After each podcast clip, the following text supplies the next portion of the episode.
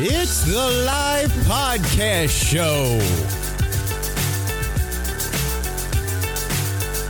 Here are your hosts, two guys and their fishbowl, Scott Atwood and Greg Gately. Uh, hoy hoy, Disney fans, entertainment fans, the live podcast show fans. Thank you so much for being here tonight. We have a very special presentation. But before we get to that, let me bring in the man from the live, the man from the live. You know what? We're just saying. Just, just, just go with it. Just go with it. wow. Just we are going with it. It's welcome to the chaos that is the live podcast show. Uh, let me. And this is why they're fans. You. This is exactly why they're fans. The co-host and owner of the live podcast show from the House of Mouse Expo, the Main Street Mouse, Lost Princess Apparel, the Main Street Avenger himself. Ladies and gentlemen, welcome to the show, as always, Mr. Scott Atwood. Scott, welcome to the chaos. Thank you, my friend. How are you doing today? Uh, I was great. Um, I'm doing better now that we have done this. Uh, I'm really, really excited for what the audience gets to listen to today. I know we put out that little teaser on uh, the socials about something coming on Christmas Eve, and um, I think they're going to be. I think a lot of people are going to be in for a surprise. I think they're going to like it. I think they're going to really like it. You know what I I really like is uh, we put the image up. Uh, mm-hmm. We put it all over our social media. We got a little bit of a buzz about it, which was awesome. But somebody said to me something really good, or put it in one of the comments. Thank you for putting up these pictures because I love to have the visual of how you guys record. Yes, I saw that. That's awesome. That uh, I think it was uh, TJ Murphy. Actually, she's one of our yeah. uh, Main Streeters um, who follows along with us. And uh, yeah, I saw that she's she. It helps her kind of put the whole thing together um, for her visually to go with the audio. So that's awesome. That's awesome. I, I really do appreciate it. So thank you guys so much. We we do listen and read the comments because we're trying to build something here. And uh, so today, Scott, um, what do you want to talk about? I think we should talk about what's coming on Christmas Eve. Well, it should be. If they're listening to this, it's Christmas Eve. If you're, if you're listening to this, Merry Christmas. Merry Christmas. Happy holidays. Santa's um, making his way to the USA. Yeah. Santa, uh, where is, do we have, we need the live podcast show Santa tracker next year. Oh my gosh, that would be awesome if we could do that. Just report him. He's now in this country and he's he's flying to this country. Oh, Every few minutes we go on.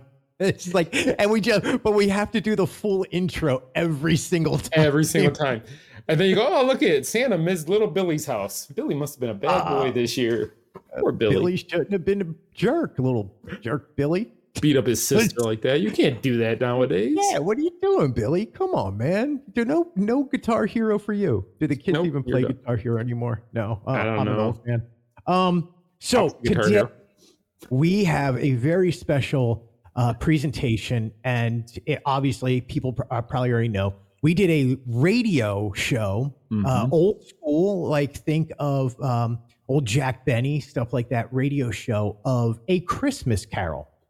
Um, what we loved about this was Scott came up to the with the idea a few months ago and was like, I would love to do like an old school. We all stand around the microphone and we all read our parts and we all do this um, and you mentioned this, and I, am going to make the credit for this because it it lit a light bulb over my head, right. and I went, "We're doing it." So Scott and I work really well together in the fact of you will throw out these ideas and I just run with them. Well, yeah, you're good about figuring out the um, the dynamics of how we can make it happen. Where I, I'll come up with the ideas. That's the easy part is for me is the idea, but to actually figure out and put it all together. And I guess that's what brought me and you together to do all this because we were both kind of missing the other one to make this things like this happen. I mean, we both had ideas on our own. We both had ideas of how things could happen, but now that we're able to bounce them off one another and figure out the best way to go forward, I think I think this is going to be the first of many of these radio yes. casts. Uh, this is going to be. I think what we did was after we were done recording, uh, there was, and we're going to go through the list of who plays what character, but mm-hmm. I think there was nine of us total who got together to do this. Uh, we also included our family members, our kids, because they all were like, "Oh, that's cool. Can I be a role?" And we both of us were like, "Of course. This Of course. is Christmas. We are both family businesses. We are both independent contract or independent businesses, business owners." So Yes. we were like, "Yeah, this is why we do this. Is so we can spend time with kids." But we were also joined by um, by other sites and by Mhm. other people who we share this Disney media bubble with. Right. Uh, and it was really nice to get to work with other people. Um, and we don't do that very often, but it's really nice. We have a great group of people who are going to be joining us today for this. And I want to thank them all. Uh, and then we're going to go through the, the list of who plays who in a second here. Um, and we'll thank them each individually. But Definitely. as you were saying, this is the beginning of something. We already like you just came up with the idea of what's next year. So Yeah. we already have a whole year in advance planned out because this was so much fun. It was a lot of fun. And the thing was, as you're listening to this, please keep in mind, we really did not rehearse this, not as a group ever. We kind of just ran with it and Oh, we threw it tell. out there. You can tell. But I think that's what's going to make it best. It's going to, it, it's not well polished. It's not that perfect radio drama. They're going to know we're still learning, but it, I, I think it's cool to take it from here and see where it's going to be a year from now. Like how we do the next. I like not being perfect. I think Scott, Yeah. you and I are not perfect people, and No. I'm okay with people seeing behind the scenes and the and the little foibles we make. I mean, look, you called my man Fizzlewig. you, straight up called him Fizzlewig. So I I left that in, by the way. oh, great. Thanks. Like, so we're there's some. I I could have I could have Scott I could have gone through and edited and made it Oh, yeah. perfect. yeah. and Because we did record when we messed up. Yes, Wha- I was whatever like, we know what we're doing. We're going to treat this like a radio show. So pretty much the read through that we did is there. Mhm. I think this is going to turn into maybe in the future we'll do have be able to get good enough and do these live in front of an audience or something Oh like God. that. But um, I want to thank you personally for coming up with this idea, uh, and then we ran with it. And then, uh, real quick, let's go through the roles. That way, everybody knows who is coming and what. Go ahead, Scott. You But just before you do that, though, um, you thanking me for coming up, I, I need to thank you because you know how I am, and a lot of these things are just dreams that come in my head. And I'm like, this would be so cool to do. So I appreciate you so much figuring out how we could do this and make it work. And I know the editing and all that. You're you're really good with it. And if it was me editing, it might not be out till next Christmas. But because you're editing it and you know what you're doing, you're really good with the the the program to make it all come together. Um, so thank you, thank you for helping make a vision and dream of mine come reality. And I'm just glad my- that we were able to do it my together. safe space. I get under headphones and nobody bothers me. I'm in my safe space. it's like, look, it's me. I'm, I'm, yeah, it's me. Anyway, um, of course, I don't know where I was going with it. It's okay, just run with it. This is why they listen to us. Right. This hour long show has become two hours now that we're talking. We were trying to keep it short. So um, here's who, uh, just so you guys know, as we begin, we obviously welcome to, uh, how do I want to say? Welcome to the Christmas, a Christmas Carol, Carol. a radio play adaptation done by Mr. Charles Dickens Correct. uh, our cast of characters tonight that you will hear there is um, let's start with you scott you are scrooge ebenezer scrooge yes. as the yes. lead role and then you are also playing frida's husband we Yes, have I- we have changed the uh, the role of of Fred into a female version, um, and it does bite us once in a while on the podcast or on the radio show. But I think that's good. figure out the him or her. Exactly. Niece, so if you nephew, guys are however wanna listening, yeah, if you're listening, there's there's you just wait till you hear that. And I think at one point you hear Michelle just going, "I'm a her," like oh oh okay. so So that tells uh, you who's Frida. Right. Which brings us to playing Frida, uh, also uh, playing the ghost of Christmas past.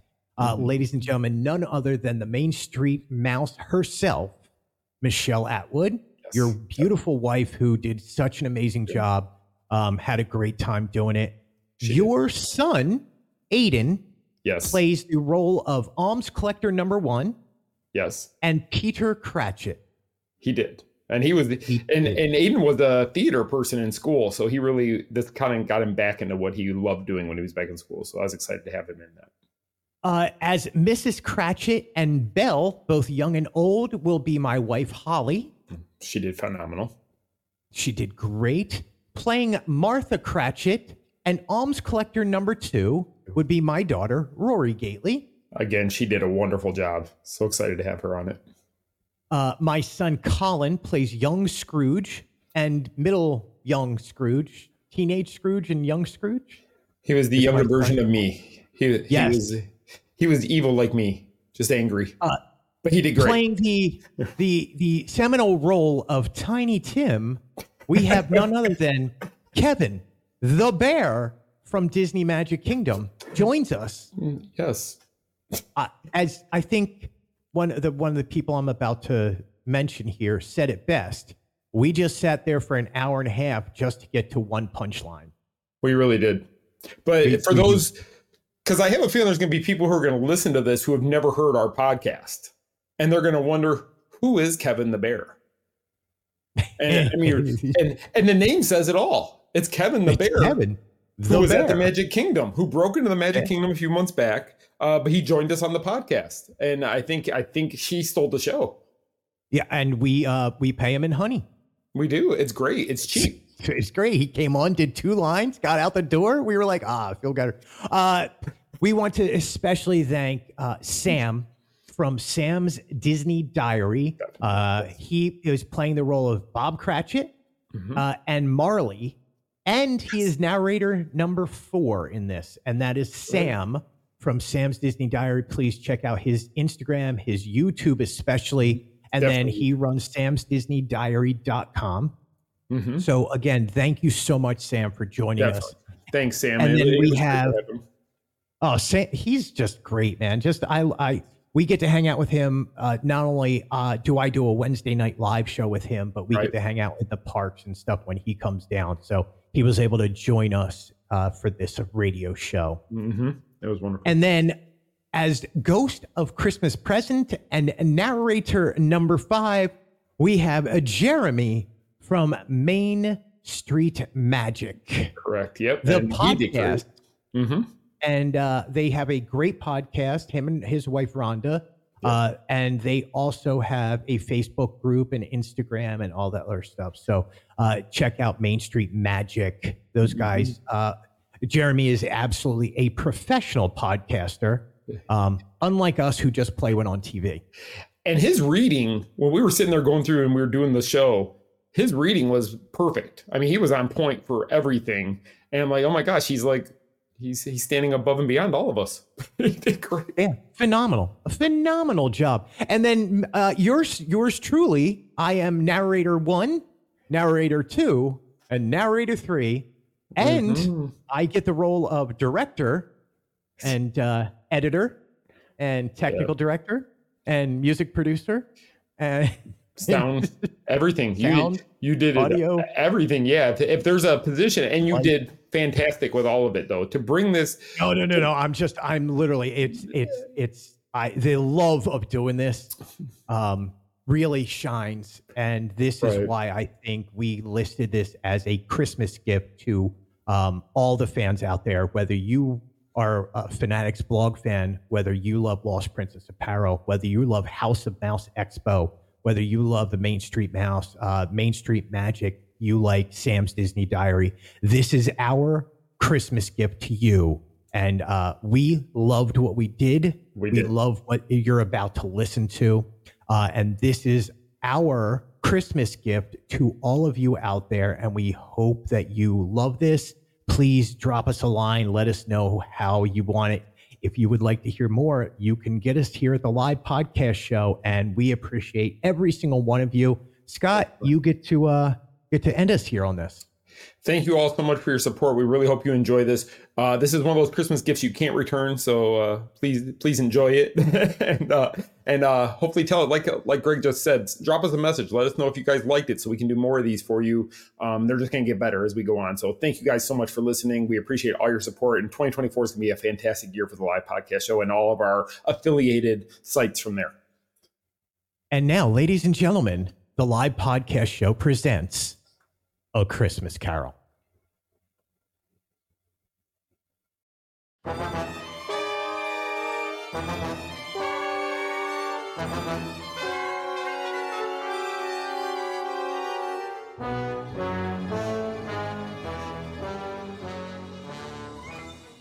There it stood, a sign above the counting house door Scrooge and Marley. Scrooge never painted out old Marley's name after his death. Sometimes people new to the business called Scrooge by his name, sometimes Marley, but he answered to both names. It was all the same to him. Scrooge was hard and sharp at first, self contained and solitary as an oyster. The cold within him froze his features, stiffened his gait, and permeated his voice. His coldness permeated everything about him and followed him everywhere he went. Scrooge's office was frigid in the winter, and he didn't warm it a single degree at Christmas. External heat and cold had little influence on Scrooge. No warmth could warm, nor wintry weather chill him. The heaviest rain, snow, hail, and sleet could boast of only one advantage over him. It often came down handsomely, and as Scrooge never did. Nobody ever stopped him in the street to say, My dear Scrooge, how are you? When will you join me for dinner? No beggars dared ask him to bestow a trifle. Children did not ask, Please, sir, do you know what time it is? Even the blind man's dog seemed to know better than to approach him. And when they saw Scrooge coming, they would tug their owners out of the way. Once upon a time, on Christmas Eve of all days, Scrooge was hard at work in his counting house. It was cold, bleak, an unusually dim winter day. The clocks had only just struck three, but it was already quite dark outside. Candles were flickering merrily in the windows of the neighboring offices. The door of Scrooge's office was open to ensure that he could keep an eye on his clerk, Bob Cratchit, who sat in the dismal little desk working diligently. Scrooge had a meager fire for himself, but the clerk's fire was so small that it looked like a single lit coal. But the clerk could not replenish it, for Scrooge kept the coal box by his side. When Cratchit glanced at the small fire with a glint of hope in his eye, Scrooge scowled at his clerk. The clerk shivered, pulled close his comforter, and tried to warm himself at the candle. Suddenly, the door of the counting house blew open. A Merry Christmas, Uncle. God save you. Bah, humbug. Christmas a humbug, Uncle. You don't mean that, I am sure. I do. Merry Christmas. What right have you to be merry? What reason have you to be merry? You're poor enough. Come then, what right have you to be dismal? What reason have you to be morose? You're rich enough. Bah humbug. Don't be cross, uncle. What else can I be when I live in such a world of fools? Merry Christmas. Out upon Merry Christmas. What Christmas time to you but a time for paying bills without money? A time for finding yourself a year older but not an hour richer? If I could work my will, every idiot who goes on about a Merry Christmas would be roasted with his own goose and buried with a stake of holly through his heart. Uncle. Niece, keep Christmas in your own way and let me keep it in mine. Keep it, but you don't keep it. Let me keep it in my custom then. Much good may it do you, much good it has ever done you. There are many things from which I might have derived good by which I have not profited, I dare say. Christmas amongst the rest. I am sure I have always thought of Christmas time when it has come around as a good time a kind, forgiving, charitable, pleasant time. The only time I know of in and to think of other people, people below them in means, but equal in them in dignity. Diggity, diggity, no diggity, no, diggity. no doubt. the only time I know of in a long calendar year when men and women seem willing to open their shut up hearts freely equals in their right to dignity and joy and celebration of life. And therefore, uncle, though it has to do me good, I also say, God bless it. God bless you, each and every one. One more sound from you, and you'll be celebrating Christmas at the soup kitchen. Please don't be angry, Uncle. Come dine with us tomorrow. I suggest you share your Christmas sermon with all your other sentimental folk that wind up in Bedlam, where they belong. But why? Why did you get married? Because I fell in love? Because you fell in love. Good afternoon. Uncle, you never came to see me before that happened. Why give it a reason for not coming now? Good afternoon. I want nothing from you. I ask nothing of you. Why cannot we be friends? Good afternoon. I am sorry with all my heart to find you so resolute. We have never had any quarrel, and I am aware that I am aware of. But I have come to to you in honor of the holiday, and I'll keep my Christmas humor to the last. So, a Merry Christmas, Uncle, and a Happy New Year. And to you as well, Mr. Cratchit. Thank you kindly, ma'am. On making his exit, Scrooge's nephew had let two other people in. They were alms collectors, pleasant to behold. They stood in Scrooge's office and they had books and papers in their hands and bowed their heads as they stood before him. Scrooge and Marley's, I believe. Have, have I the pleasure of addressing Mr. Scrooge and Mr. Marley? Mr. Marley has been dead for seven years. He died seven years ago this very night. We have no doubt his liberality is well represented by his surviving partner. It is more than usually desirable that we set aside provisions for the poor and destitute, who suffers greatly at the present time. Many thousands are in want of uh, necessities. Hundreds of thousands are in want of common comforts, sir. Are there no prisons? There are plenty of prisoners. Oh, prisoners. Excellent. I was afraid from what you said at first that something had occurred to stop them in their useful course. I'm very glad to hear that. They scarcely bring Christmas cheer of mind or body to the destitute. In light of that, a few of us are endeavoring to procure the poor some food and drink and means of work.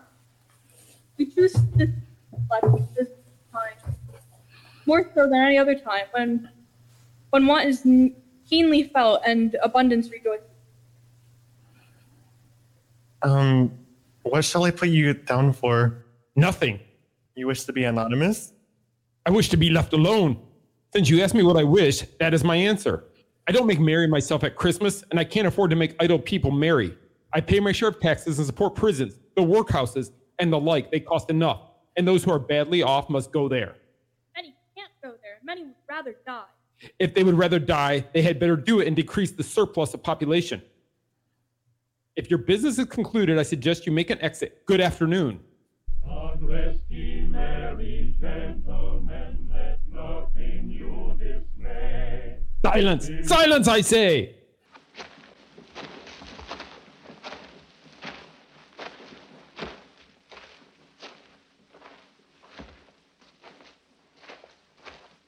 At length, the hour of shutting up the counting house had arrived. You'll want all day tomorrow, I suppose. If quite convenient, sir. It's not convenient. It's not fair. Why should I lose a day's wages while you receive a day's wages without a day work? If you would be so kind, Mr. Scrooge. After all, it's only once a year, and my wife and children cherish it so. A poor excuse for picking a man's pocket every 25th of December, but I suppose you must have the whole day be here all the earlier the next morning. I will, sir. I promise you. And a very Merry Christmas and a Happy New Year to you and yours. Bah, humbug. Scrooge, having no reason to stay at the counting house, went to his quiet quarters. He lived in chambers which had once belonged to his deceased partner. His home was dreary and dismal enough, for no one lived in it but Scrooge. Now, it is fact that there's no, was nothing at all exceptional about the knocker on the door to Scrooge's home, except that it was very large. It was also a fact that Scrooge had seen it night and morning during his whole residence in that place. But it also be said that Scrooge had not spared one thought on Jacob Marley, since he had mentioned his partner's death early that very afternoon. And then, let any man explain to me, if he can, how it happened that Scrooge, having left his key in the lock of the door, looked at the knocker and saw not a knocker, but Jacob Marley's face. Startled, Scrooge sought to take a closer look, but as he received from his shock, the knocker appeared to be simply a knocker once more. To say that he was not startled or that his heart was not beating hard would be untrue. But Scrooge put his hand upon the doorknob regardless, turned it sturdily, walked in, lit the candle, and closed the door with a bang. Scrooge was not the sort of man to be frightened by echoes, but the sight of Jacob Marley's face was burned into his mind's eye and made him uneasy. He fastered, he fastened the door and walked across the hall and up the stairs more cautiously than usual before he shut before he shut the door to his bedroom. Scrooge glanced about the hallway to ensure that everything appeared as it always had. He had just enough recollection of his face to feel the need to survey the room. Satisfied that all was in the usual state, he closed his bedroom door and locked himself in. Double locked himself, in fact, which was not very custom. Confident that he was safe and sound, he took off his cravat, dressed for bed, and sat down before the fire. It was a low fire indeed, a trifle, one would say, on a bitter night. Still, it was warm and warded off the darkness and the cold. Humbug. As the humbug left his mouth, Scrooge became aware of the soft ringing of a bell. It was with great astonishment and with strange, unexplicably dread, unexplicably dread, we're just going with that, that he stood up and looked to find the source of the sound. He heard the bell begin to ring louder and louder, and slowly but surely more and more bells joined the otherworld choir. Soon the room was flooded with sounds and loud, cacophonous bells. Suddenly, the bells ceased as they had begun. Together, they were succeeded by a clanking noise as if some person were dragging a heavy, tra- heavy chain across a stone floor. Scrooge then remembered once hearing that ghosts had haunted houses were often described as dragging chains. It, it's humbug still. I won't believe it. His skin grew pale through when, without a pause, it came through a bedroom door and entered into the room before his eyes. The dying flame in the fireplace leaped up as if it were to exclaim, I know him! That is Marley's ghost! and died, leaving the room dark, except for the faint, eerie light emanating from the specter. The chain it drew was clasped about his middle. It was long and wound about him. It was made of cash boxes, keys, padlocks, ledgers, deeds, and heavy purses wrought in steel. His body was transparent, so that Scrooge, observing him, could see the smoldering wood in the fireplace. Who are you? Ask me who I was. Who were you then? You're particular for a shade. In life, I was your partner, Jacob Marley. Can you can you sit down? I can. Scrooge asked the question because he didn't know whether a ghost might find itself able to sit in a chair. But the ghost sat down on the opposite side of the fireplace as if he were quite used to it. You don't believe in me? I don't. What reason do you have to doubt your senses? I don't know. Why do you doubt your senses? Because a little thing affects them. Perhaps I'm having a bad dream. Perhaps you are the product of a bad meal. You may be the product of an undigested bit of beef, a crumb of bad cheese, a fragment of an underdone potato. That's more of the gravy than a grave about you, whatever you are. Scrooge was not in the habit of cracking jokes, nor did he feel in his heart by any means comical at the moment. The truth is that he tried to be smart as the means of distracting himself and keeping his terror at bay. For the specter's voice disturbed the very marrow of his bones. At his mockery, the spirit raised a frightful cry and shook his chains with such a dismal, appalling noise that Scrooge held on tight to his chair to save himself from falling to the ground in fear. Mercy, I beg thee, dreadful apparition, why do you trouble me? Man of worldly mind, do you believe in me or not? I do, I must. But why do spirits walk the earth, and why do they come to me?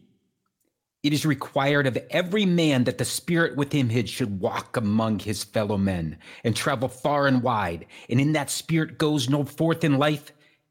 It is condemned to do so after life. It is doomed to wander through the world and witness what it cannot share, but might have shared on earth and turned to happiness. Oh, woe is me. You are wrapped in chains. Will you tell me why? I wear the chains I forgot in life. I girded on my own will, and of my own free will I wore it. Do you know the weight and length of the strong coil you bear yourself? Yours was full and as heavy and as long as this. Seven Christmas Eves ago, you had labored on it. Since yours is a tremendous chain. Scrooge glanced about on him on the floor, expecting to find himself surrounded by the 50 or 60 fat horns of iron cable, but he could see nothing. Oh, Jacob Marley, I don't understand. Have you anything comforting to tell me? I have no comfort to give, Ebenezer Scrooge. I cannot rest. I cannot stay. I cannot linger anywhere.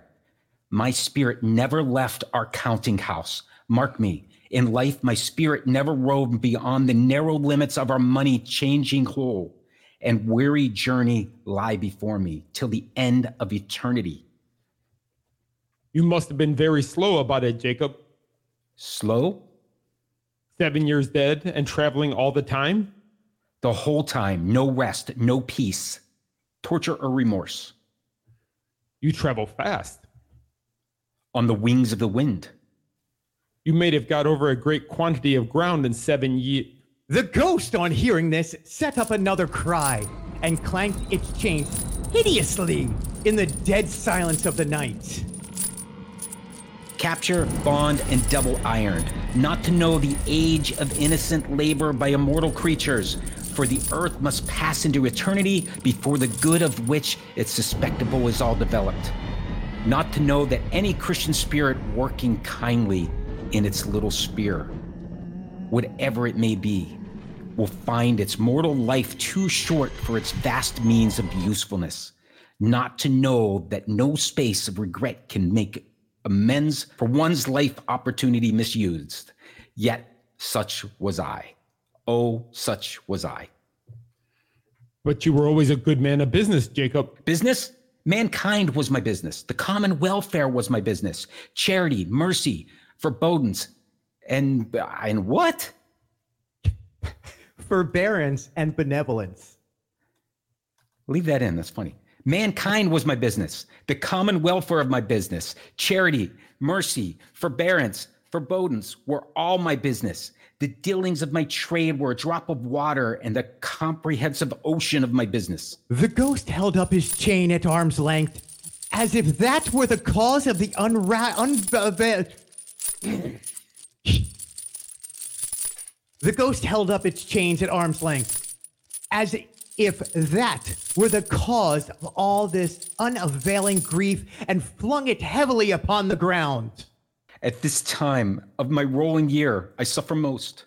Why do I walk through crowds of fellow beings with my eyes turned down and never raise them to the blessed star which led the wise men to a poor adore? Were there, were there no poor homes to which its light would have conceived me? Were there no poor homes to which its lights would have conducted me? That's, that's different, not the deep. That's just weird. Scrooge was deeply disturbed by the ghost words and began to tremble. Hear me, my time is nearly gone.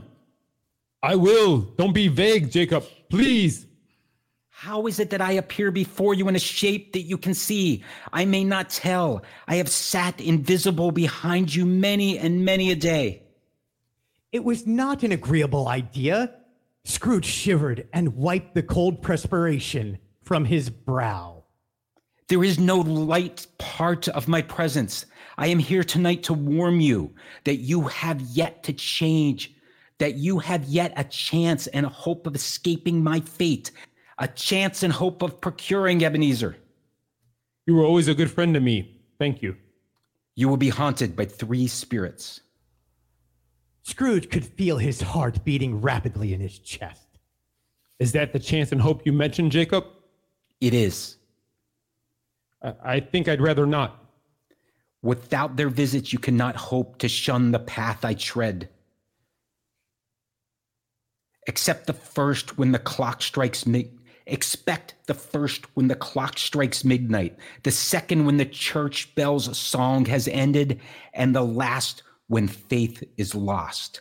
For your own sake, remember what has passed between us. Couldn't I take them all at once and have it over with, Jacob? The apparition walked backward, and at every step it took, the window raised itself a little so that when the specter reached it, it was wide open. It beckoned Scrooge to approach, which he did. When they were within two paces of each other, Marley's ghost held up its hand, warning him to come no nearer. Scrooge stopped. Scrooge became aware of confused noises in the air, heart rendering sounds of lamentations and regret, wailing, unexpressibly sorrowful and accusatory. The specter, after listening for a moment, joined in the mournful dirge the floated and floated out into the bleak dark night. Scrooge approached the window, desperately in his curiosity. The air was filled with phantoms, wandering hither and thither in restless haste, and moaning as they went. Every one of them were chained like Marley's ghost. Some few were linked together, but none were free. The source of their misery was clear. They sought to interfere, for good in human matters and had lost the power forever. Whether these specters faded into the evening mist or the evening mist enshrouded them, Scrooge could not tell. But the specters and their voices faded, and the night became as still and silent as it had been as he had walked home.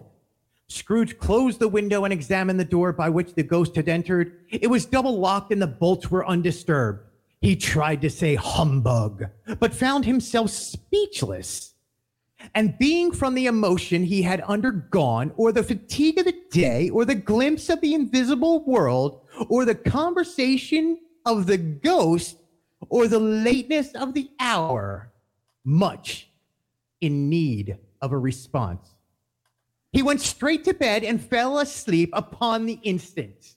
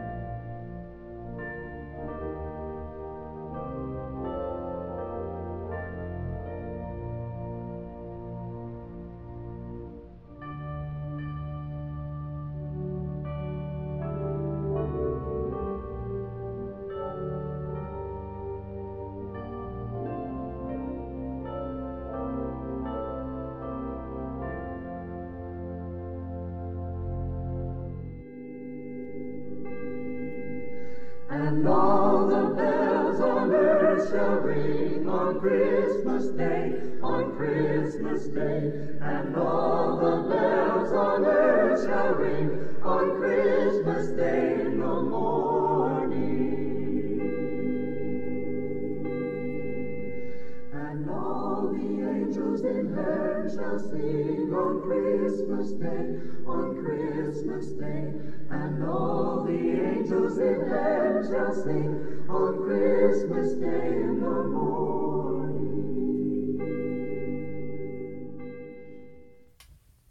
When Scrooge awoke, it was so dark he could hardly see to the end of the bed in the gloom. Scrooge scared. Scrooge, ski, ski. Oh yeah.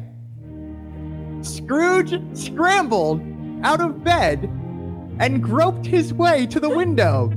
He rubbed at the frost off. He rubbed frost off the window with the sleeves of his dressing gown before he could see anything, and even then he could only see a little.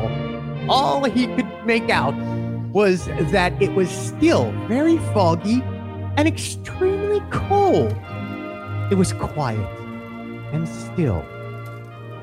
Scrooge went back to bed again and thought, and thought, and thought it over, and over, and over, and could make nothing of it. The more he thought, the more perplexed he was. And the more he endeavored not to think, the more he thought. Marley's ghost bothered him a great deal. Every time he was able to, uh, almost able to convince himself that it was all a dream, Jacob Marley's face flashed before his eyes. Was it a dream or not? Scrooge laid in bed, pondering.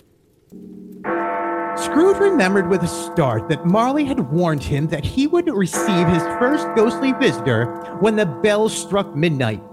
He resolved to lie awake until the hour was past.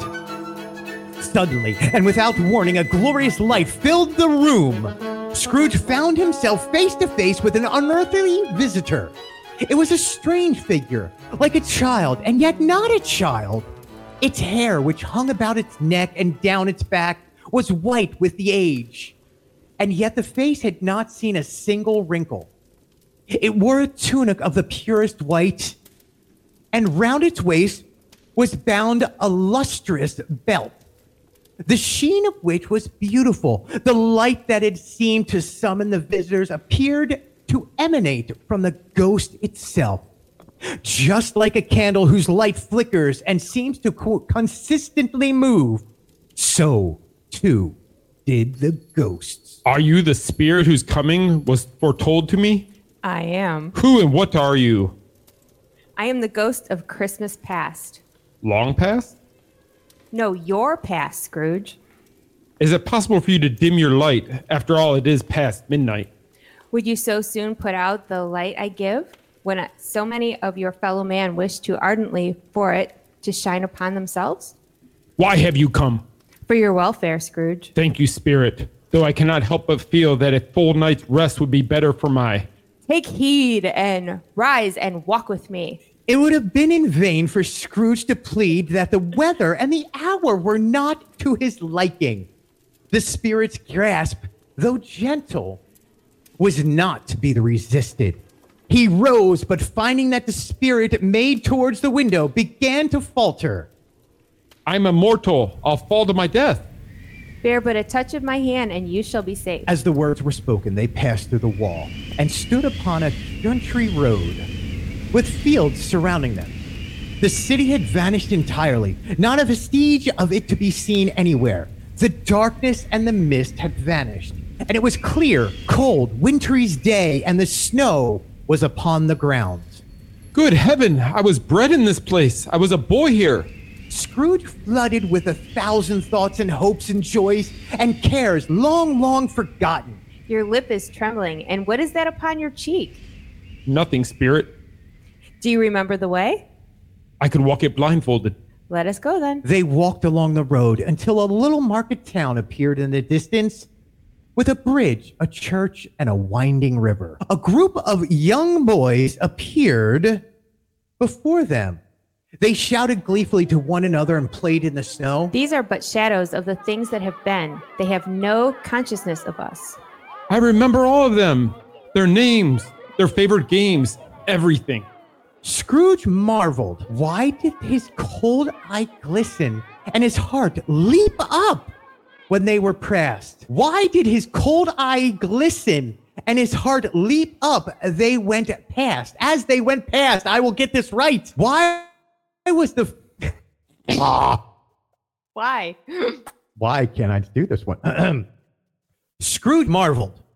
Why did his cold eye glisten and his heart leap up as they went past? Why was he filled with gladness when he heard them give each other Merry Christmas as they parted and headed for home? What was Merry Christmas to Scrooge? Out upon Merry Christmas? What good had it ever done to him? The school is not quite deserted. A solitary child, neglected by his friends, is still there. I know. They walked and soon approached a mansion of a dull red brick. Entering a dreary hall, the ghost and Scrooge walked to a door and the, to the back of the house. It opened before them and showed them a melancholy room filled with many desks. At one of the desks, a lonely boy was reading near a feeble fire. The spirit touched him on the arm and pointed to his younger self, intent upon his reading. Poor boy, I wish, but it's too late now. What is the matter? There was a boy singing a Christmas carol at my door last night. I should like to have given him something, that's all. As the words left his mouth, Scrooge's younger self grew older and the room became darker and disheveled. The windows cracked, fragments of plaster fell from the ceiling, and the room carried an air of hopelessness. Scrooge looked at the ghost and, with a mournful shaking of his head, glanced anxiously towards the door. It opened, and a young lady came darting in and threw her arms about him. Brother, I have come to take you home. H- home? Yes, Father is so much kinder than he used to be. That home is like heaven. Wait, he spoke so gently to me one night that I was not afraid to ask him once more if you said you might come home. And he said yes and sent me a coach to bring you. We're we're we're all to be together for Christmas and have the merriest time in all the world. A delicate and dear thing, but she had a large heart. So she had. She died a young woman, having borne one child, your nephew, Scrooge. Freda. Uh. In the blink of an eye, Scrooge and the ghost stood before the door of a warehouse in the midst of a busy city street. I was apprenticed here. They walked through the door. Why, it's old Fizzleweek. Bless his heart, it's Fizzleweek alive again. Fezziwig. Sorry, I'll redo it. I like Fizzleweek better. Shut up. Oh, I love that Fizzlewig. It Okay, makes I'll me with redo the- it. The bubbles in my nose. Are you done? Go back to your Irish accent. Who's just Irish? You didn't know. Scrooge is They walked through the door. Why, it's old Fezziwig. Bless his heart, it's Fezziwig alive again. a small matter to make these silly folks so full of gratitude. Small? The man threw the most lavish parties you'd ever seen. With enough food to feed an army, enough drink to drown a navy. He hired musicians and he gave his apprentices the week off. He has spent a pittance of his total wealth to provide for such merriment. Is that so much that he deserves this praise? It isn't that spirit. He had the power to render us happy or unhappy, to make our service light or burdensome, a pleasure or a toil. The happiness he gives is quite as great as if it costs a fortune. What is the matter? I should like to be able to say a word or two to my clerk just now. My time grows short. Quick. Again, Scrooge saw himself. He was older now, a man in the prime of his life. He was not alone, but out sat by his side a fair young girl. There were tears in her eyes, which sparkled in the light that shone out of the ghost of Christmas past. This is the way of the world. There is nothing more grueling and painful as poverty, and there's nothing more valuable than the pursuit of wealth. You fear poverty more than you love people. Why does that matter? I love you, isn't that enough? The fair girl shook her head. Our contract is an old one. It was made when we were both poor and content to be poor. I work to provide us the means to rise above our station. We should improve our worldly fortune and our what's that word? And our patient industry. You have changed. Why I fell in love when I fell in love with you, you were another man. I was a boy, a foolish boy at that.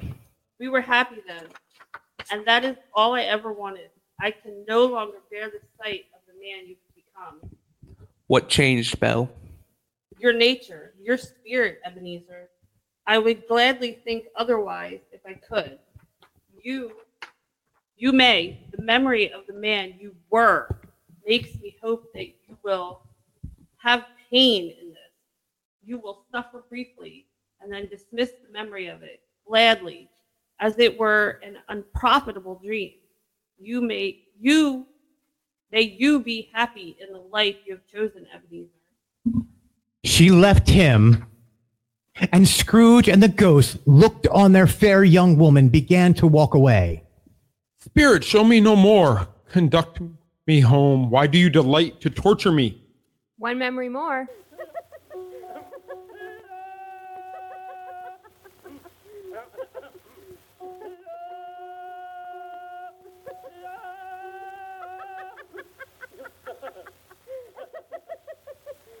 A room, not very large or handsome, but full of comfort, appeared about Scrooge and the ghost. Near to the fireplace sat a beautiful woman, sitting opposite her daughter. The mother and daughter laughed heartily as a gaggle of cheerful young children played about the room. But now a knocking at the door was heard, and such a rush immediately ensued. Just in time to greet the father, who came home attended by a man laden with Christmas toys and presents. Scrooge looked on more attentive than ever. When the master of the house, having his daughter leaning fondly on him, sat down with her mother and her own fires at her own fireside, Scrooge considered the pride and joy he might have known of having such a daughter, and bowed his head in regret. My dear, I saw an old friend of yours this afternoon. Who was it? Yes, Not Ebenezer Scrooge. not Ebenezer Scrooge. His partner Jacob Marley is near death, I hear, and he sat alone in the counting house. Quite alone in the world, I do believe. Spirit, remove me from this place. I told you these were the shadows of the things that have been, that they are what they are. Do not blame me. Remove me. I cannot bear it. Like a candle on the verge of burning out, the spirit's light flickered and began to grow dim. Leave me. Take me back. Haunt me no longer. Unaware he had returned to his bedroom chamber before he had finished his plea, Scrooge found himself standing in the dark. He returned to his bed and fell into a deep sleep.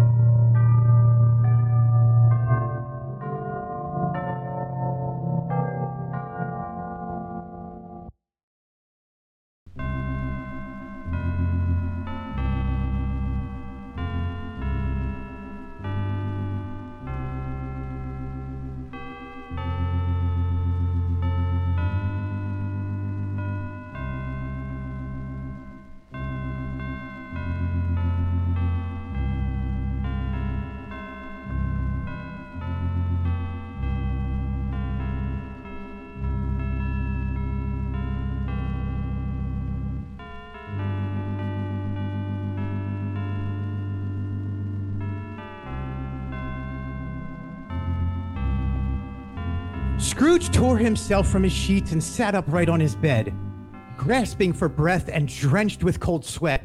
His eyes darted about in the darkness, desperately searching for the flickering light of the ghost of Christmas past. Content that the room was as dark and undisturbed as it had been before Marley's arrival, Scrooge gave a sigh of relief. Thank the stars it was nothing more than a bad dream. Still, it all seemed so real. Scrooge wiped off the perspiration from his brow and glanced at the window. It was still night. In fact, the church bell had yet to cease its chiming. Content that he was safe, Scrooge yawned and settled himself back into bed. Perhaps I should consider a career in writing for theater. The things my mind can conjure. Expect the first when the clock strikes midnight, the second when the church bell's song has ended, and the last when faith is lost. What a load of hogwash. Scrooge smiled like a contented child. He closed his eyes and savored the sound of the church's bells. On most nights, that sound would have filled him with irritation. Tonight, it was a sweet symphony. Silence. The sweet, comfortable silence of Christmas Eve. Scrooge inhaled deeply through his nose. He could have sworn he was in the midst of a great feast taking place in the woods, for he smelled the most delightful melange of roast meat, freshly baked bread, and a sweet fragrance of holly. Scrooge opened his eyes and was astonished at the sight. It was his own room, but there was no doubt about that. But it had undergone a surprising transformation. The fireplace was lit with the fire of a roaring with the pride of a lion. The walls and the ceiling were covered with lush, verdant greenery. Crisp leaves of holly, mistletoe, and ivy reflected back the light from the fireplace like smiling mirrors. Heaped up on the floor like a cornucopia were perfectly roasted turkeys, stacked of richly glazed ham steaks, and a gaggle of gorgeously prepared geese. Long links of sausage were strung by the room with celebra, celebra, like celebratory, celebratory banners. Streaming chestnuts, cherry creaked apples, and rosy pomegranates hung from the greenery like lanterns. Sumptuous and towering cakes tickled the ceiling. Lounging comfortably by the fire was sat a jolly fellow. Glorious to see, he bore a wide smile. Come, Scrooge, come and know me better, my dear man. Scrooge rose timidly from his bed and hung his head like a boy being scolded by his teacher. He was not the proud and arrogant, arrogant Scrooge from earlier that day, and though the spirit's eyes were clear and kind, he did not like them that he to uh, uh, and though the spirit's eyes were clear and kind, he did not like to meet them. I am the ghost of Christmas present. Look upon me. Scrooge did so. The spirit was clothed in a simple green robe that was trimmed with white fur. This garment hung so loosely on his figure, just like Lost Princess apparel. Did you know that you can find leggings with pockets at lostprincessapparel.com? That's right, that's lostprincessapparel.com for all your legging needs. This tar- garment hung so loosely onto, on the figure that its chest was bare. Its feet were also bare, and on its head it wore a crown of roses. The guest's hair was such a rich mahogany brown and so long that it fell about its broad chest Girded around its middle was an antique scabbard, but there was no sword in it, and the sheath appeared to be eaten around with rust. Its genial face, sparkled eye, cheerful voice, and cheerful air brought a smile to Scrooge's face, in spite of his fear. Scrooge's cheer was soon replaced with apprehension. But when he saw that amongst the beautiful petals of the crown of roses were sharp thorns, you have never seen the likes of me before, have you? Never. The ghost of Christmas peasant rose from Scrooge's chair. Spirit, conduct me where you will. I went forth last night with the ghost of Christmas past and learnt a lesson. If you have something to teach me, let me profit by it. Good man, touch my robe. Scrooge did as he was told. The pleasant scene of fire, food, and foliage vanished instantly. The pair stood in the city streets on Christmas morning, where the people made a rough but not unpleasant kind of music with their actions. Some folks scraped snow from the pavement in front of their dwellings. Children played and dogs barked merrily. Neighbors basked in the warmth of each other's company and merriment and laughter. Though the sky was gloomy and the streets choked up with dingy mist, it was as though a ceasefire had been declared against woe. There was nothing cheerful in the climate, Yet there was an air of cheerfulness that even the balmiest spring day would have envied to inspire. Soon, the steeples began their song, calling all good Christians to church and chapel, and away they went, flocking through the streets in their best clothes and with the gayest of faces. At the same time, emerging from what seemed like a void, innumerable, disheveled, and underdressed people came shuffling towards the steeple. Though their garments were shabby and their faces thin they, with want, their eyes shone with hope. The sight of these poor revelers appeared to interest the spirit very much. As they passed, the spirit showered them with glittering light that coalesced into a halo above their heads. What is it that you are throwing on them, spirit? It's the light of gratitude, Scrooge. For even under the weight of their earthly woes and with eyes blinded by mortality, these people's hearts are open to the light of gratitude, and thus they are blessed. Scrooge cast his gaze onto his feet, wondering if Scrooge cast his gaze to his feet, wondering if perhaps to an onlooker he might have such a light to brighten by his countenance. In time, the bell ceased and the town was quiet once more. In the stillness, Scrooge lifted his face and looked at the ghost of Christmas present. Would you share your light with anyone, rich or poor or indifferent? It is not mine to give or withhold. It is for the people to receive. That said, I do find that it is the poor that most often find themselves open to receiving it. Surely the rich are in need of such a light? Yes, and the rich are often in greater need of such a light. And yet it is often the poor that are most willing to share that light. Therefore, it is of greater prudence to me to ensure that the light is given to those who will do the most good with it. Spirit, I do not understand. Wouldn't your light be best shared by those with the means to share it? After all, how can a poor man share anything when he has nothing in, to his name?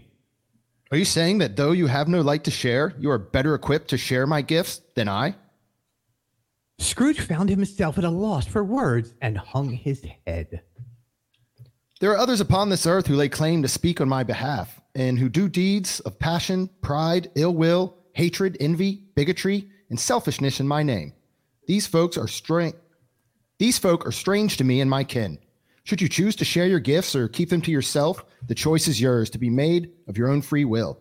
Charity can only happen freely and with humility. Otherwise, it is not charity. Remember that.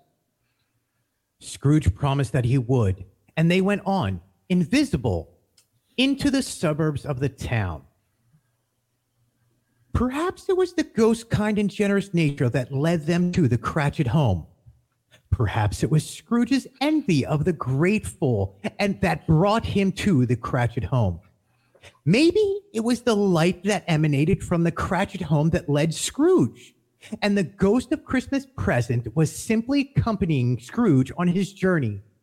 Perhaps the light shining from Cratchit's house was the same light that guides all people of faith to good deeds.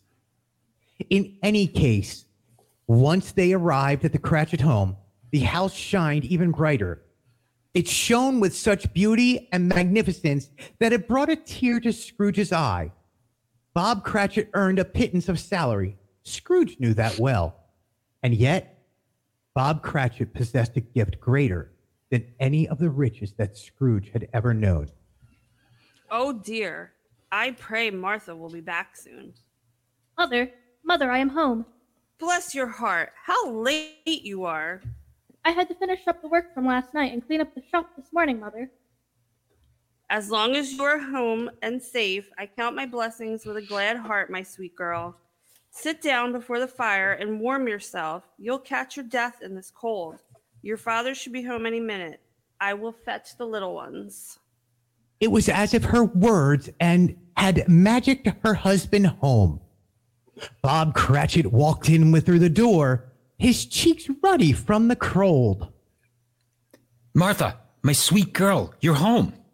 Mr. and Mrs. Hopkins said that since work was finished, I could take Christmas Day. Here, Father, I brought this from the shop for you. Martha handed her father a patchwork scarf, tenderly stitched together. It glowed with the gentle radiance of the morning sun. I made it for you. I know how cold Mr. Scrooge's office is. My sweet girl, thank you, but I insist. I want you to keep it for yourself for the walk home from the shop. Father, Scrooge, do you not see the bitter fruits of your selfishness? That poor girl was willing to brave the frost to spare her father's suffering in the cold, the cold that you permit to chill your counting house. Surely you can afford to spare the coal to save those two from the cold. Coal is expensive. Yes, it is, and suffering is free. I suppose that is why you find yourself so generous and willing to share your own. Scrooge's face flushed with embarrassment. He was unaccustomed to such naked criticism. Lost for words, he turned his attention back to the Cratchit family. Come, come, come, dry your eyes. Where's your mother? Right here. I am here with Peter and Tiny Tim. Peter hugged his father tightly, while Tiny Tim reached towards him from his mother's arms. Merry Christmas, my boy. And how did little Tim behave? As good as gold, Bob. Somehow, yet so thoughtful, sitting by himself so much, as strangest ever heard. Told me when I brought him down supperless, saw him in church, triple, and that it might be pleasant be reminded upon Christmas that the Lamb of God helped lame to walk, blind to see. Bob Cratchit took Tiny Tim from Mitch's. Bob Cratchit took Tiny Tim from Mitch. Who the hell is Mitch? Bob Cratchit took Tiny Tim from Mrs. Cratchit's hand and hugged him close so that his wife might collect her faculties. Tiny Tim's little wooden crutch stood by the flyer. Stood by the fireplace? Yeah, it's by the fireplace. The fireplace where it gleamed like a scepter decked in jewels. Before another word was spoken, Bob Cratchit carried Tiny Tim to their table followed by Martha, young Peter, and his kindly wife. Such joy filled that room. If you didn't know better, you might have thought that Christmas dinner was a once in a lifetime celebration. Miss Cratchit roasted the goose, whipped up the gravy, made the stuffing, and served the meal with the graciousness of a queen. Peter had mashed the potatoes with incredible vigor, and Martha sweetened up the applesauce and offered to help the mother set the table, to which Peter exclaimed that he wished he t- too could help. Bob sat Tiny Tim upon his knee at the head of the table, while the two other Cratchit children set the table. At last, the dishes were brought to the table, and grace was given. It was succeeded by a breathless pause, as Mrs. Cratchit, with a theatrical pause, smiled at her family and prepared to butcher the bird. Air was alive with excitement,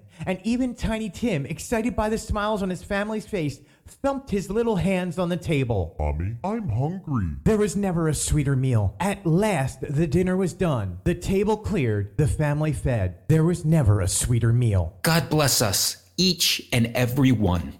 God bless us. God bless bless us, everyone. And everyone. I didn't know that Bob had more than two. Spirit, Tiny Tim will surely grow to be in good health, won't he? If things remain unchanged, I foresee a vacant seat and crutch carefully preserved without an owner. Spirit, I beg you, say he will be spared. If he is to die, he had better do it and decrease the surplus population. Those were your words, were they not, Scrooge? Scrooge bit his lip ruefully to hear his own callous words quoted by the spirit and was overcome with penitence and grief. Scrooge, look on. The ghost of Christmas present pointed to the Cratchit family. God bless Mr. Scrooge, the founder of this feast. I wish I had him here. I'd give him a piece of my mind to feast upon, and I'd hope he'd have a good appetite for it. My dear, the children, it's Christmas Day. How can you wish well upon such an odious, stingy, cold, unfeeling man as Ebenezer Scrooge? You know he is, Robert. Nobody knows it better than you do. I wish for his wellness with the same gladness in my heart that I wish for all of you. I will not waste my well wishes on a petty and stingy tyrant. A long life to him would be a waste. Better he be snuffed out like a candle, quickly and painlessly. That is the best I can wish for Ebenezer Scrooge this Christmas. She thinks such ill of me. Have you given her reason to think better of you? The mention of Scrooge's name cast a dark shadow on the festivities. It was the first moment that the family was aware of the bitterness of old, of the winter. It was the sole moment of despair in their celebration. After it had passed, they were ten times merrier than before, from the mere relief of Scrooge, the petty tyrant, being done with. It was a great surprise to Scrooge to hear an unfamiliar laugh. It was much greater surprise to, for Scrooge when he realized it was his own nephew's laugh. Scrooge and the ghost of Christmas Present were standing in a gleaming room beside his nephew and his wife. The ghost of Christmas Present stood by Scrooge's side, smiling fondly at the sight. While there it is an unpleasant truth that disease and sorrow are contagious, it is a greater joy to know that there is nothing in the world so irresistibly contagious as laughter and good humor. The ghost nodded its head in agreement and looked upon Scrooge with a raised eyebrow. Do you wish to leave? No, no, they seem to be playing a game. I think I'd like to watch them make merry just a little while longer. The happy couple was playing a game called Yes or No, where Scrooge's niece had to think of something and her husband had to figure out what she was thinking of. To which Fredetta would only answer yes or no, depending on what was asked of him.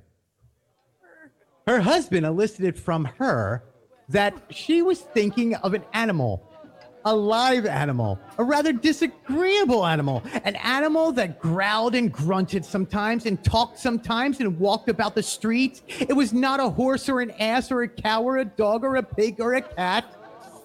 At every question that was asked, Scrooge's niece would burst into a fresh roar of laughter and was so inexpressibly tickled that she was obliged to get up off the sofa and stamp. At least her husband found out, at last her husband found out the answer. I know what it is, Freda. I know what it is. What is it? It's your Uncle Scrooge. he has given us plenty of merriment, and it would be ungrateful not to drink to his health. Here is a glass of cider to Uncle Scrooge. He wouldn't take it from me, but he may, but may have he have it, nevertheless. Hark, my time is drawing near. Scrooge's eyes were cast to the ground when he realized what was the source of Fred and his wife's laughter. Scrooge found himself rather uncharacteristically sheepish. He noticed a strange sight at the feet of the ghost of Christmas present. What is that protruding from your spirit? Your What is that protruding from your skirts, spirit? Look, and do not shield your eyes. From the foldings of its robe, the ghost brought forth two children, wretched, hideous, and miserable. They knelt down at his feet and clung upon the outsides, outsides of his garment.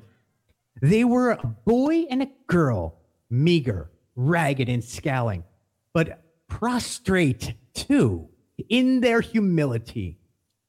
Where graceful youth should have made their features round and gentle, theirs were pinched, harsh, and wicked. No invention of humanity could eclipse these monsters in their horror. Scrooge startled back, appalled. Have them shown to him in this way? He tried to say that they were fine children, but the words snuffed themselves out rather than be accomplished by such a lie. Are they yours? They are man's, and yet they cling to me. This boy is ignorance, this girl is want. Beware them both. Beware this boy, for in his mouth, his hands, and his heart, doom has made its wretched home. Waste not a breath in nurturing it. Slander those who tell it to ye. Deny it. Beware this girl, for appetite is as boundless as the heavens, and unquenchable as the fire that swallows up the land. Waste not your fortune in feeding her. Scorn those that seek to stoke her flames. Rebuke it. Have they no refuge or resource? Are there no prisons? Are there no workhouses? Scrooge fell to his knees in shame and supplication, and the town's church bells rang with a plaintive song. As the last stroke ceased to vibrate, Scrooge remembered the words of old Jacob Marley. Expect the first when the clock strikes midnight, the second when the church bell's song has ended, and the last when faith is lost. Lifting up his eyes, Scrooge saw that the ghost of Christmas present had vanished. The town had grown dim, colder, and more cruel. Off in the distance, Scrooge could see the chilling sight of a draped and hooded phantom slowly approaching him like the angel of death.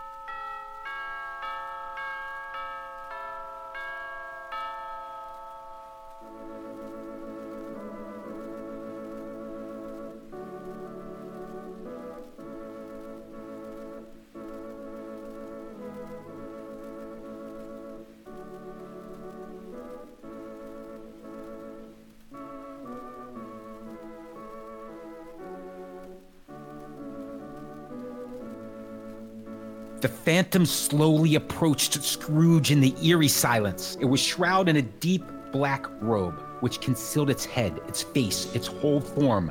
Nothing about the figure was visible except a single outstretched hand. When it came near, Scrooge prostrated himself before the spirit in supplication. The phantom's eternal presence filled him with a solemn dread. When the spirit reached Scrooge, it neither spoke nor moved. I am in the presence of the ghost of Christmas yet to come. The phantom answered not, but pointed onward with its hand. You are about to show me the shadows of things that have not yet happened, but will happen. Is that so, Spirit? The phantom gave a single nod of its head. That was the only answer Scrooge received. Although well used to otherworldly company by this point, although well used to otherworldly company at this point, Scrooge feared the silent phantom far more than any of the spirits that preceded its arrival. The phantom paused a moment, as though it sensed his fear, and gave him time to recover his bearing. But Scrooge was all the worse for this. It, it thrilled him to a vague, uncertain horror to know that behind the shroud was blacker than a starless sky, were ghostly eyes intensely fixed upon him, while Scrooge could see nothing but a spectacular hand emerging from a black void of unknown horror. Ghost of the Christmas yet to come, I fear you more than any specter I have seen thus far. I know your purpose is to do me good, as I hope to be a better man than I want what I was. I'm prepared to bear your company and do so with thankful heart. Will you not speak to me? The phantom gave him no reply. The hand was pointed straight before them. Lead on. Your time is waning fast, and it's precious, I know. Lead on, spirit. The phantom moved away as it had come towards him. Scrooge followed in the shadows of its robe.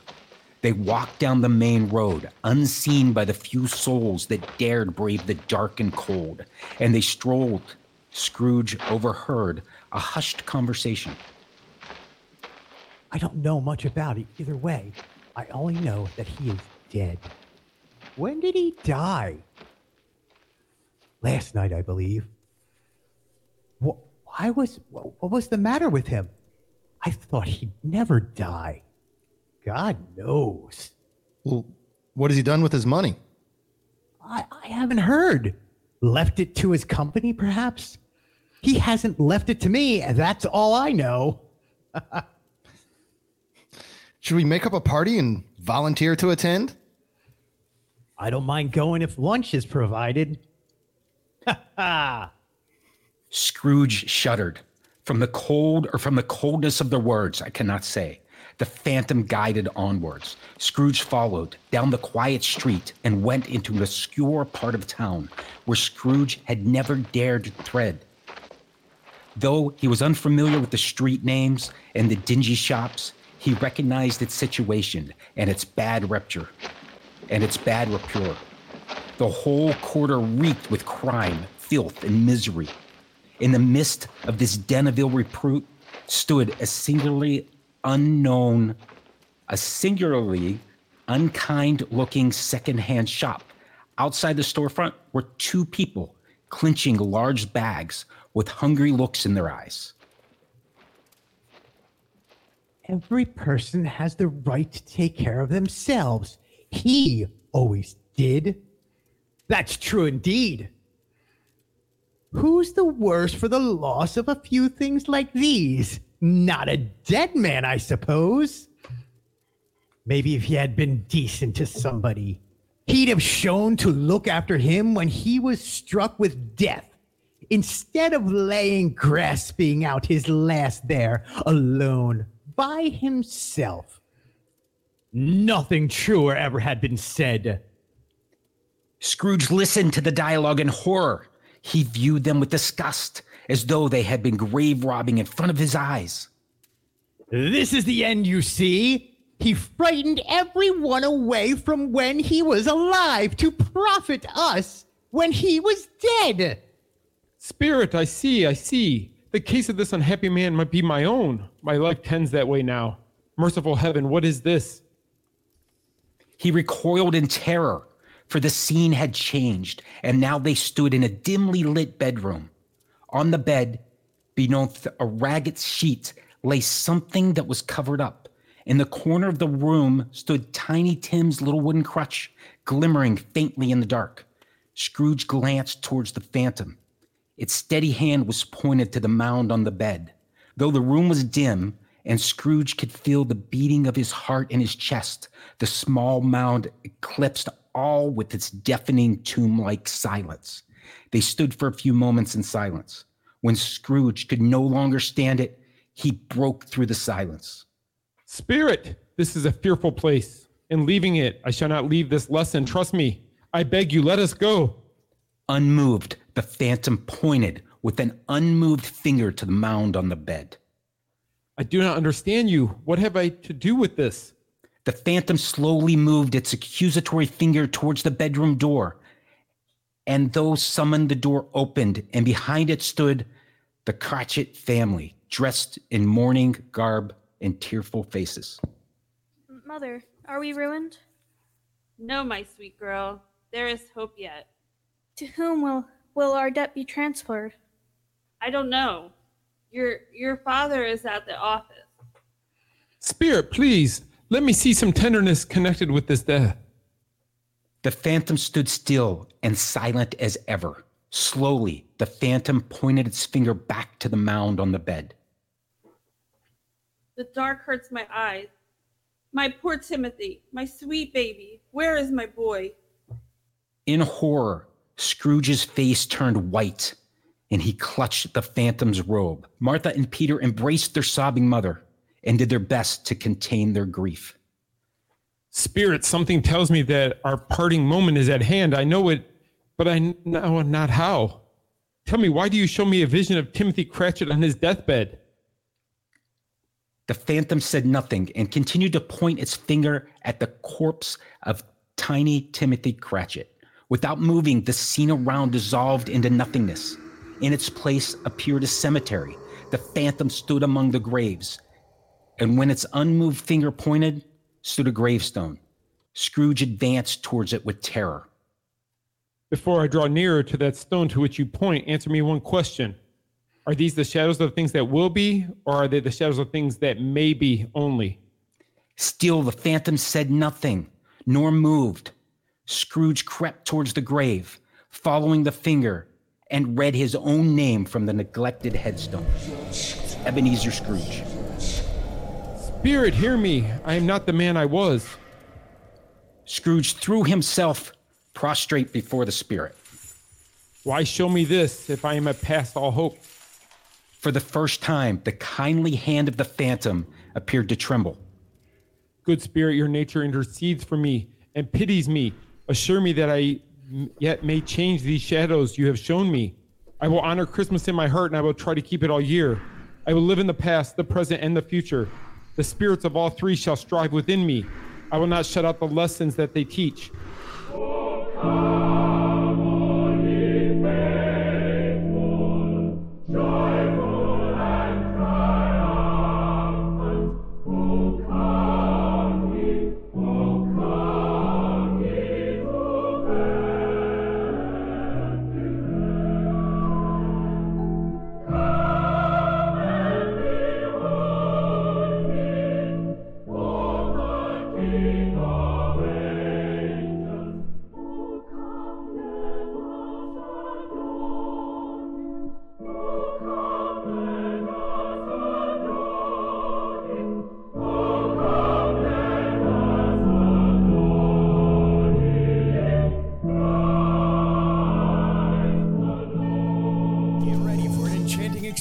House of Mouse Expo 2024, sponsored by MEI Mouse Fan Travel.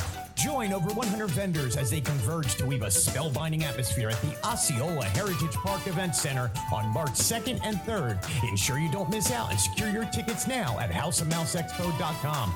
This extraordinary event is more than just a gathering, it's a haven for Disney enthusiasts, a warm home embracing fans of all things Disney. Meet Jim Cummings, the enchanting voice behind Winnie the Pooh, Tigger, and Darkwing Duck. Joining him is Bret Iwan, the iconic voice of Mickey Mouse, Kaitlyn Robrock, the delightful voice of Minnie Mouse, and the incomparable Bill Farmer summer, bringing Goofy to light. But hold on to your Mickey ears, there's more magic to come. Encounter Martin Klebba and Kevin McNally from the Pirates of the Caribbean franchise, Ross Marquand from the Marvel Cinematic Universe, and the fantastic cast of Hocus Pocus 2. Craving the VIP experience or looking to join the after hours party? Ticket upgrades are available now at houseofmouseexpo.com. Let the magic unfold and welcome home.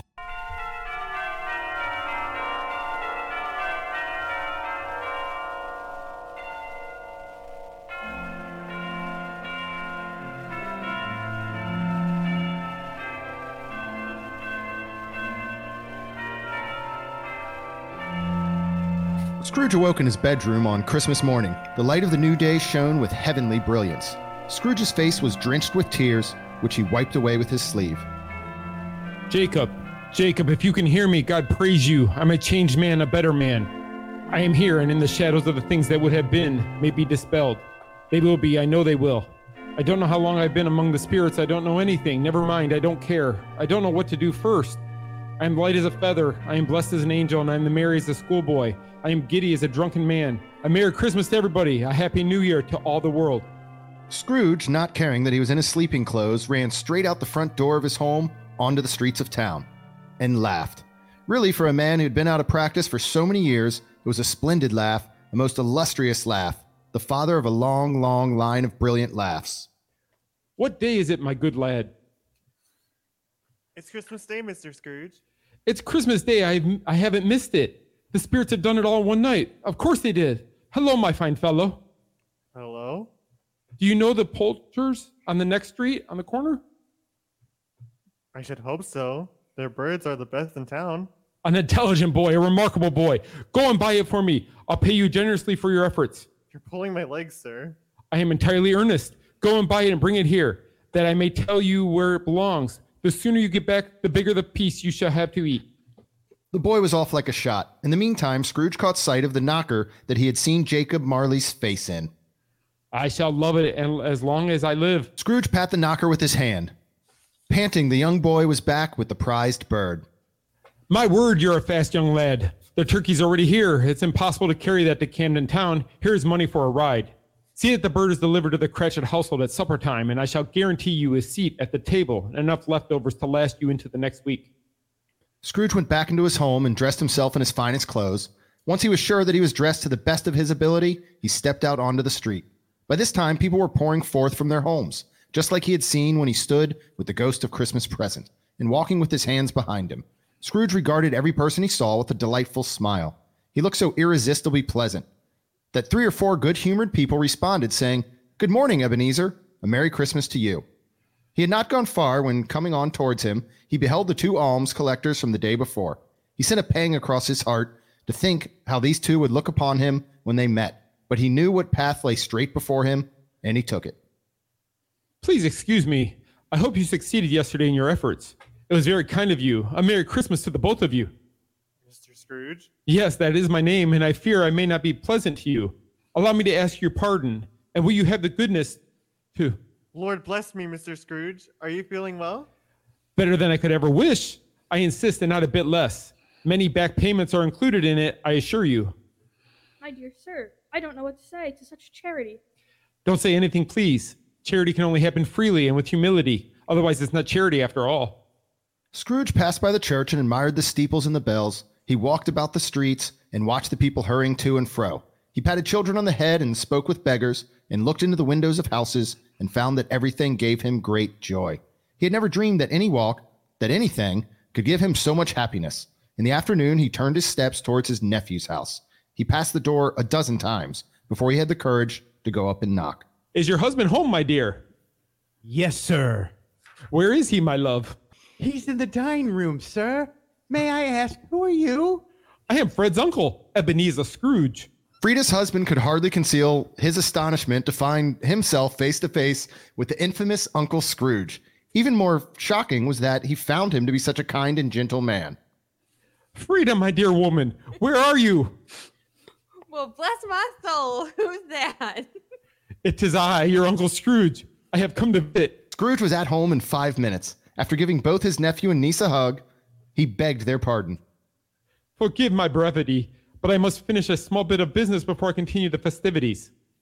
But Uncle Scrooge, it's Christmas. What business could you possibly have to conduct on Christmas Day?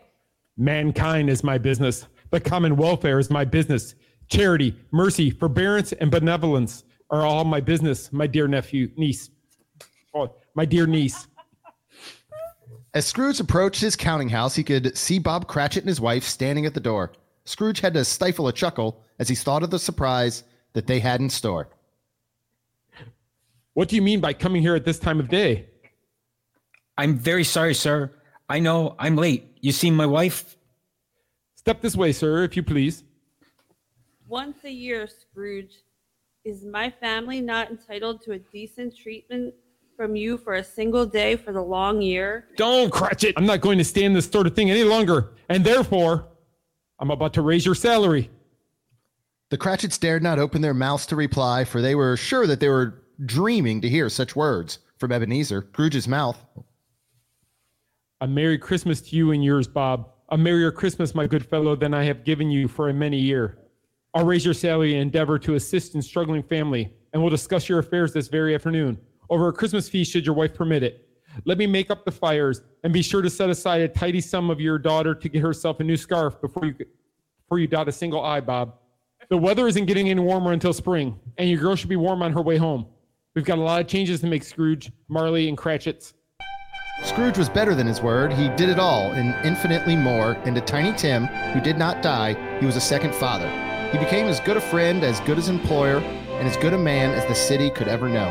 He was better man than any other good old city, town, or borough, or the good old world had ever known. Some people laughed to see the change in him, and others were skeptical. Scrooge let them laugh, talk, and question.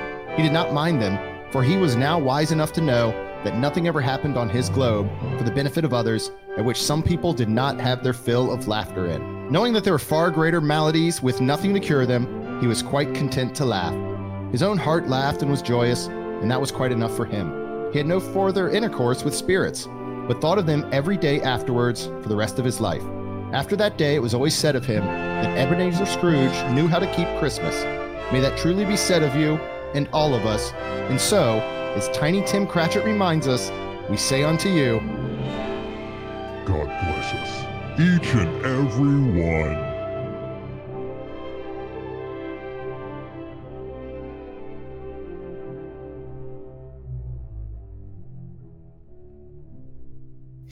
Cut. What Done. is wrong with you? That entire thing is about that punchline, by the way. I know. We did that a whole thing over two and a half hours so Gray could get that punchline. oh, man.